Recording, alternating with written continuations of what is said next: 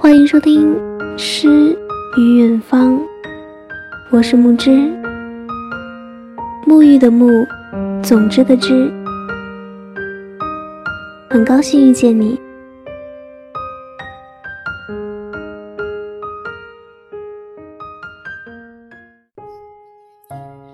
今天给大家分享的文章来自于吴晓波。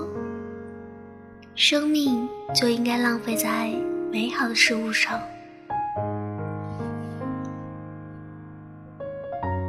高考来了，相信这个日子，无论是对于过来人，还是即将经历的人来说，都是一个重要的日子。它是我们十八岁人生经历中遇到的第一个重大转折点。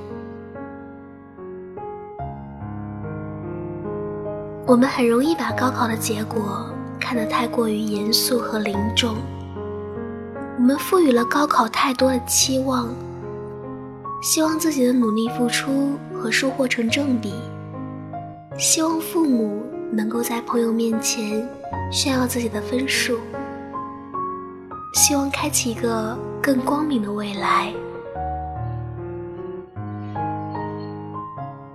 我们很少想象。甚至不敢想象，高考失利是一番什么样的情形？是选择花一年时间复读，还是根据分数选择自己一个不太满意的学校？成天在自我挫败和对父母的愧疚中度过。尽管高考很重要，但如果失利了，也没什么大不了的。人生是选择的叠加，它只是选择中的一个转折。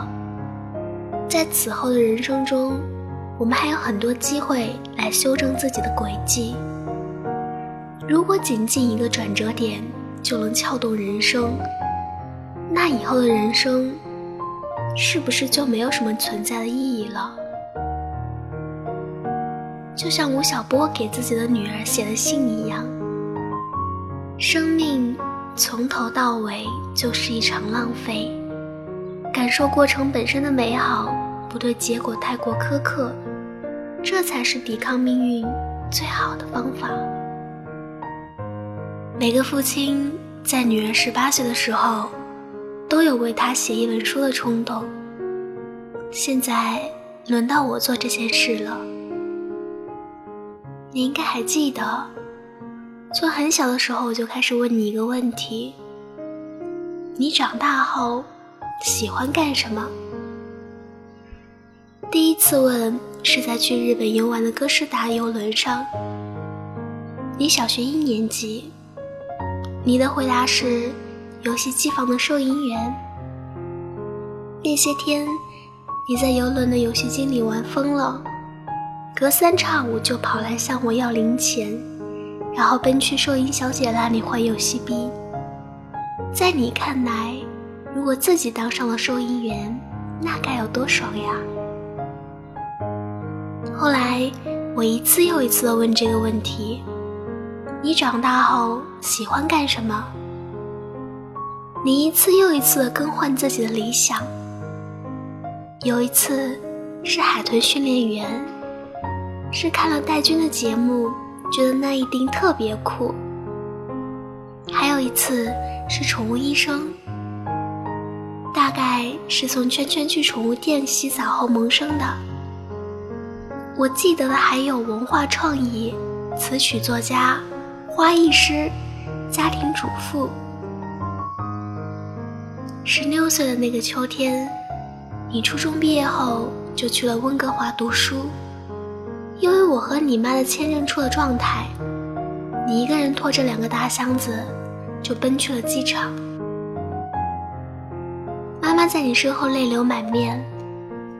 我对她说：“这个孩子从此独立，他将有权利选择自己喜欢的大学、工作和城市。当然。”还有喜欢的男朋友，在温哥华你过得还不错，会照顾自己，有了闺蜜圈，第一次独自旅行，还亲手给你妈做了件戴帽子的运动衫。你成绩也不错，期末得了全年级数学一等奖。又过了一年，我带你去台北旅行，在台湾大学的校园里，夕阳西下中，漫步长长的椰林大道。我又问你，你以后喜欢干什么？你忽然说，我想当歌手。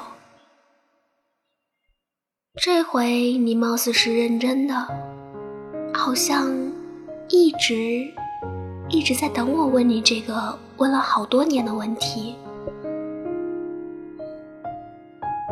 后你滔滔不绝地谈起自己对流行音乐的看法，谈了对中国当前造星模式的不满，谈了日韩公司的一些创新，谈了你自认为的歌手定位和市场空间。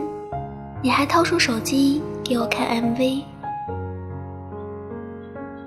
在你的眼睛里，我看见了光。作为一个常年与数据打交道、靠理性分析吃饭的父亲，我提醒你说：如果按现在的成绩，你两年后考进排名全球前一百的大学，大概有超过七成的把握。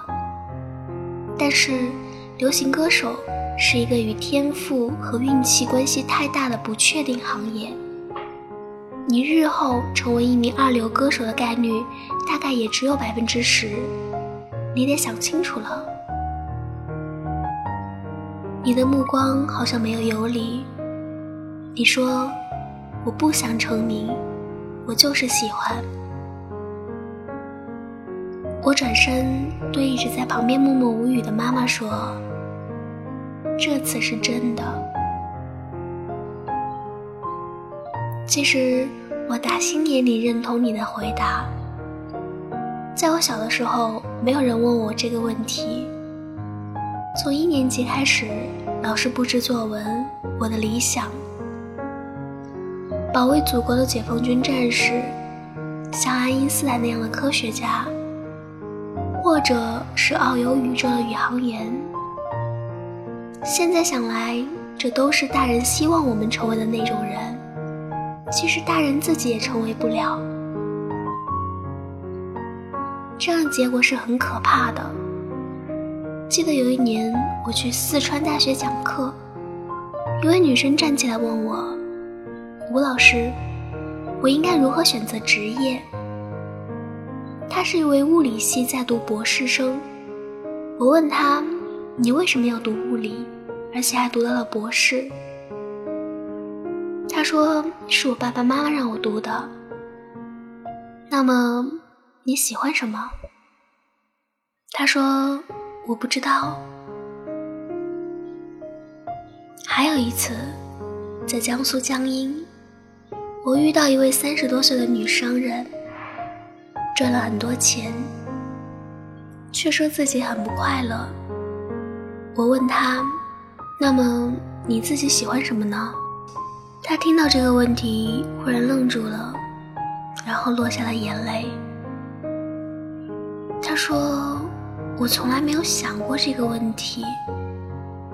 从很小的时候，他就跟随亲戚做生意，从搬运、办厂到炒房产。”什么赚钱干什么？但他一直没有想过自己到底喜欢什么。今日中国的九零后们是这个国家近百年来第一批和平年代的中产阶级家庭子弟。你们第一次有权利也有能力选择自己喜欢的生活方式和工作。他们甚至。可以只与兴趣和美好有关，而无关乎物质与报酬。更甚至，他们还与前途、成就、名利没有太大的干系。只要它是正当的，只要你喜欢。喜欢是一切付出的前提，只有真心的喜欢了，你才会去投入，才不会抱怨这些付出，无论是时间、精力还是感情。在这个世界上，不是每个国家、每个时代、每个家庭的年轻人都有权利去追求自己所喜欢的未来。所以，如果你侥幸可以，请千万不要错过。接下来的事情，在别人看来就特别的乌龙了。你退掉了早已订好了去温哥华的机票，在网上办理了退学手续。我为你在上海找了一间日本人办的音乐学校，他只有十一个学生，还是第一次招生。过去的一年多，你一直在那间学校学声乐、舞蹈、谱曲和乐器，据说挺辛苦的。一早上进琴房，下午才出得来，晚上回到宿舍，身子就跟散了架一样。你终于知道，把爱好转变为职业，其实并不是一件容易的事情。其实我到现在还不知道你学的到底怎么样，是否有当明星的潜质。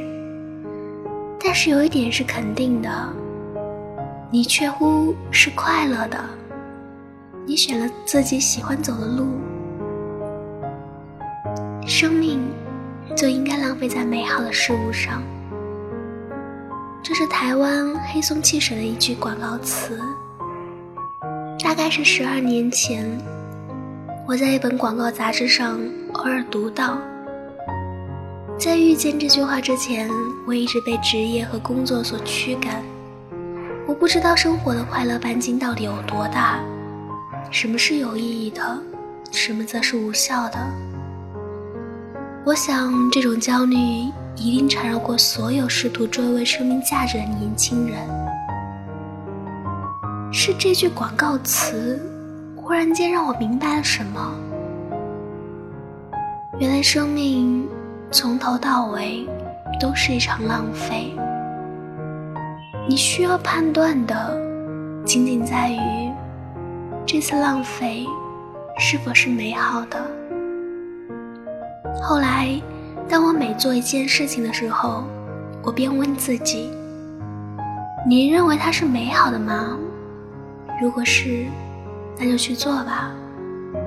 从这里出发，我们去抵抗命运，享受生活。现在，我把这句话送给十八岁的女儿。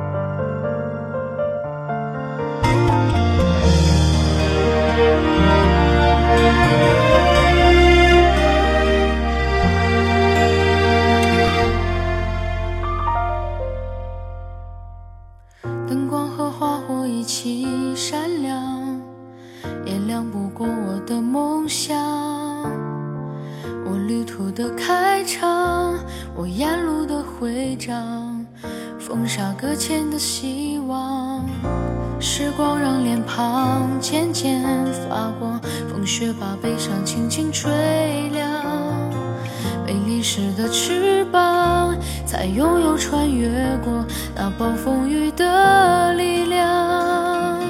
曾经的我想唱就唱我最响亮这一年夏天有最感动的阳光。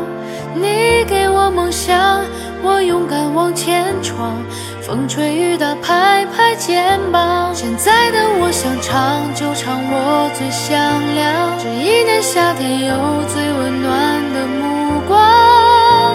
记忆的远方我披戴的荣光照进天窗擦亮梦想。我最响亮。